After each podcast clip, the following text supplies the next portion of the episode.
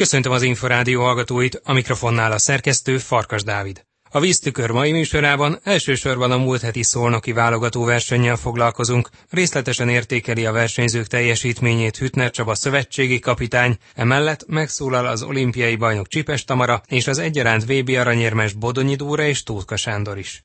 Műsorunk végén Weiss Robert, a parakajakkenu szakág vezetője összegzi a múlt heti Poznani Európa-bajnokság tapasztalatait. Tartsanak velünk! Víztükör. Az Inforádió kajakkenu és vízisport magazinja. Nagy csatákat és sima döntőket egyaránt nagy számban hozott a gyorsasági szakág múlt heti négy napos válogató versenye. A férfi kajak négyes összetétele egyelőre az európai játékokra biztos, jelezte az Inforádiónak a Magyar Kajakkenu válogatott szövetségi kapitánya Hütner Csaba. Én azt gondolom, hogy egyébként az időjárással maximálisan szerencsénk volt az előjelzések alapján jóval rosszabb időt ígértek a jósok, de egy-két kivételtől eltekintve akár 80%-ban elégedett lehetek a versenyen látottakkal.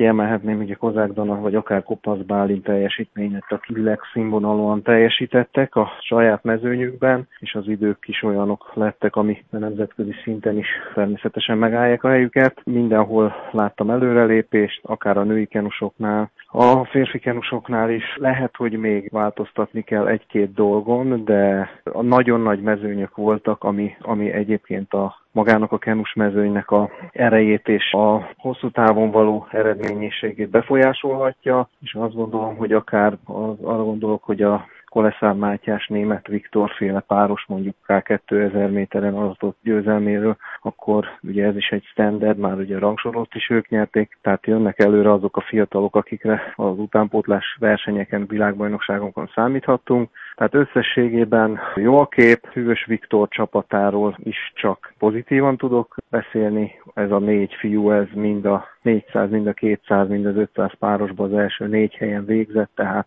abszolút bebizonyították, hogy helyük van a világbajnoki vagy az Európa játékok csapatában, még akkor is, hogyha ez csak az első válogató volt. Őket kell majd kihívni? Hát jelen pillanatban azt gondolom, hogyha őket nevezem az Európa játékokra, illetve a világbajnokságra, akkor az ötödik 201-esünk fog indulni, mert ők voltak az első négy 201-esben. Ez a számomra, és ugye a világkópa, illetve az Európa játékok után azért el kell gondolkodni azon, hogy a négyes gyengítsük, és avval is meg tudjuk szerezni a négy kvótát biztonsággal, vagy hagyjuk a esetleges pótkvalifikációra, mert azért annyira nem lehetünk nagyképűek, hogy a bár előfordulhat, hogy a Magyarországon ötödik egységünk is együttbe lesz a világbajnokságon. Minden esetre a második válogatón ez a négyes megy majd együtt? Az már eldőlt? Jelen pillanatban egyébként még az se alakult ki, hogy egyáltalán lesz kihívójuk. A többi versenyző úgy néz ki, hogy más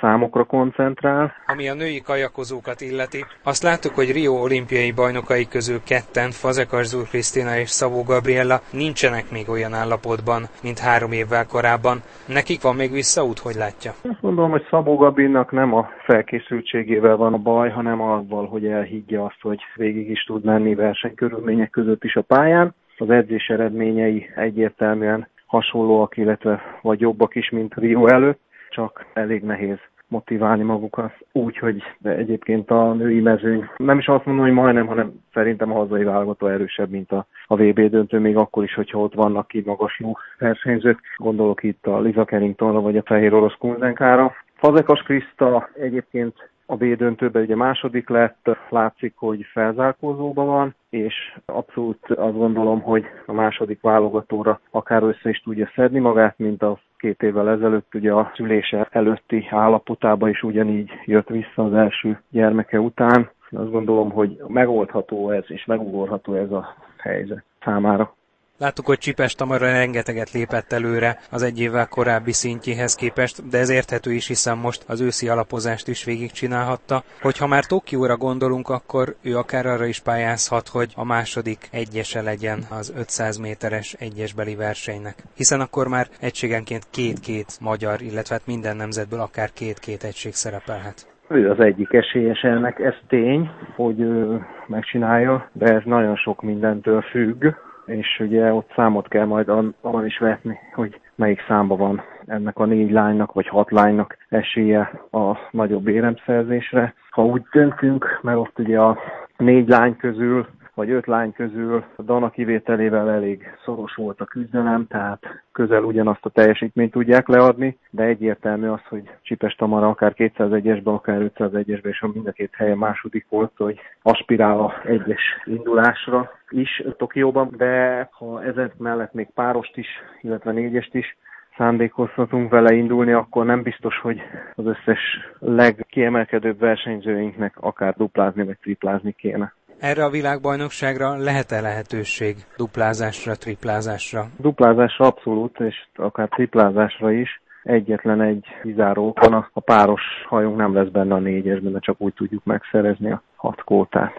Ami a női kenusok mezőnyét illeti, nem mindenki indult el minden számban, de úgy tűnik, hogy nagy változás nincsen. Balla Virág, illetve Devecseriné takácskincső párosa messze-messze kiemelkedik, egyesben pedig Lakatos Zsanett felzárkózott. Hát ez így van, a két lány még profiban készült erre az idényre, ugye diatetikus, illetve személyedző is segíti a felkészülésüket. Én azt gondolom, hogy ez látszik is a teljesítményükön, nagyon magabiztosak voltak a párosba, szinte ellenfél nélkül versenyeztek, ezt most egyébként a hétvégi világkupán nemzetközi mezőnybe is lemérhetik.